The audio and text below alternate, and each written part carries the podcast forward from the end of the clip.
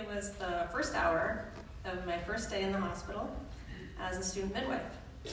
I showed up early to the labor and delivery unit, and the midwife that I was going to be working with was this unflappable, fierce woman who'd been catching babies for 20 years.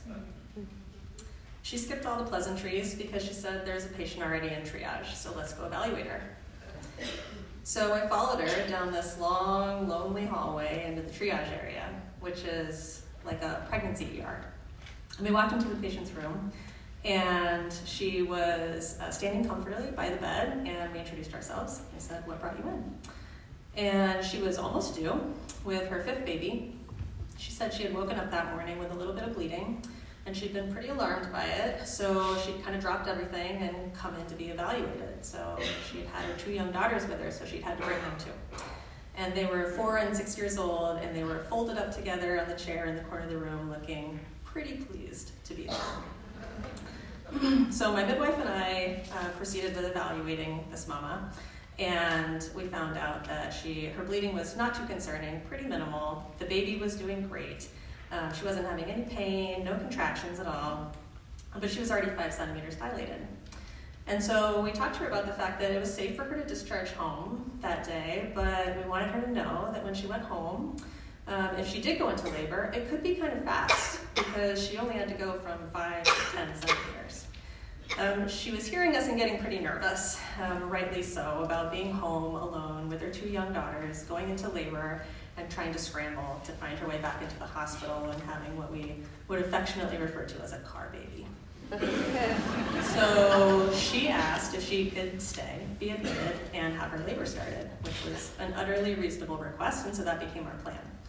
So the midwife and I went back down the hallway to the computer station where she was teaching me how to put admission orders in and write a note. Because remember, this is my first patient ever. Within minutes, the triage nurse calls and she says, Her water just broke. Um, my midwife looks at me and she says, Great, go evaluate her, report back to me. So I go back down the hallway and I go into her room. And the triage nurse is gathering up the patient's things and she says to me, I'm going to go run this stuff over to her labor room. And will you stay with her until I get back? She handed me a pair of mesh underwear with a pad in it. Um, you ladies know exactly which ones I'm talking about. and she left. So I'm helping this mama into this pair of mesh undies because you know when your water breaks you kind of keep leaking. So we get those on and I'm doing my student midwife thing, right? I'm talking to her about her medical history, how her pregnancy's been going, um, and then she stops and she holds her belly and she grimaces for several seconds. And then she looks at me and she says, Ooh, that was my first contraction. It was pretty painful. And I said, That's great. Maybe that means your labor's about to start on its own. We don't have to do anything. This is awesome. You know, the only people who take pleasure in another person's pain are psychopaths and midwives. And so I keep talking to her about her birth preferences, and meanwhile, she's on the phone trying to get a hold of her partner to come and pick up these two little girls because she does not want them here anymore. Um, and then, at that point, she is mid sentence talking to me about something and she grabs her tummy again. But this time her knees buckle a little bit and she leans forward and she puts her hands on the side of the bed and she says, Ooh, ooh. Now, this might be my first day in the hospital, but I started this midwifery program over a year ago. I've taken classes, I've read textbooks, and I know that you cannot have a baby after two contractions. So I turn to her and I say to us, You're okay. Just take slow, deep breaths. to which she replies, The baby's coming. so it's right around this time where I could really go for my own pair of mesh underwear. and I think, no, like I'm gonna handle this so professionally. And those of you in healthcare, and I can already hear you giggling, you're probably thinking, oh, Anjali just found the call room button in the triage room and pressed it. No, I did not. because my hospital tenure at this point is in minutes, and I don't even know what a call button is. So instead, I turn to the open doorway, and in the calmest voice I can muster, I say, I need a midwife!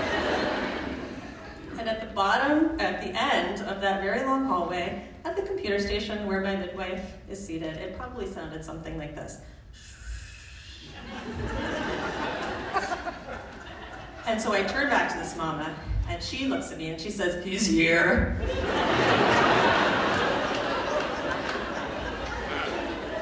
and she's still leaning against the bed, right? And so I run behind her. I'm thinking, like, no thank you, but okay. and I'm thinking, where is he? He's here. Where is here? And I look at her and I realize she's still wearing the mesh undies. So I get down on my knees behind her and I pull down the mesh underwear and there's his head.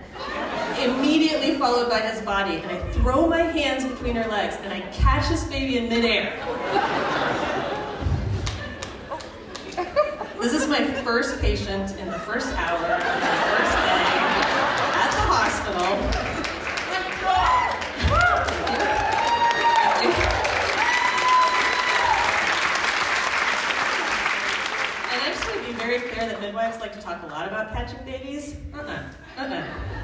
Not like this. So I'm on the floor, and I'm holding this baby in my bare hands, who is mercifully crying so loudly and looks healthy, just this beautiful black baby boy. And I realize I have no further skills to offer this situation. In fact, I'm so unskilled that it turns out, I would learn later, that the hospital couldn't even charge for this birth because it was considered unattended.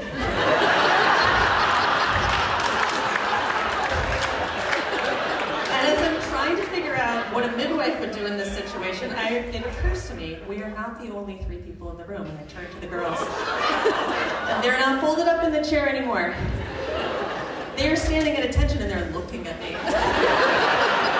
And I hold up this baby and I say, Meet your baby brother.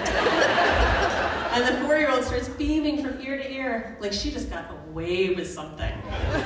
And the six year old crosses her arms. She scowls at me. She takes a step forward. She looks at that baby. She leans over the bed so her mama can see her eyeballs. And she says, He's not black. Now, the thing about black babies is that when they're born, their skin tone can be a few shades lighter. So I could see how she's confused, but I said to her, No, don't bother your mom right now. She just did something really big. Um, I promise he's black. We'll talk about it later. And at this point, nurses start pouring into the room. Why? Because their ears are trained to hear the cries of an infant as opposed to the cries of a desperate adult. And then the midwife comes and she stands at the doorway and she takes in the scene, which is admittedly shocking. And I'm sitting on the floor and I've got this baby in my hands, my bare hands, no gloves. I'm so covered in blood and amniotic fluid that it's not immediately clear which one of us just fell out of a uterus. But she looks at me and she says, huh, good job. So the next day, I'm going back to the hospital to round on this mama. And as I'm walking down the unit, a nurse stops me and she says, I just want you to know that mama, whose baby you just caught, the six year old, is coming out in the hallway and telling everybody that will listen about how that midwife lady pulled a white baby out of her mama's butt.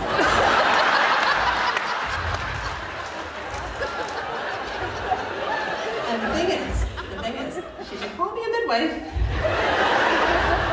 And one of the things that I've realized now is when you sign up to become a midwife, you also sign up to become a badass. And after those 20 minutes with that incredible mama and her three kiddos, I was starting to feel just a little bit more like both.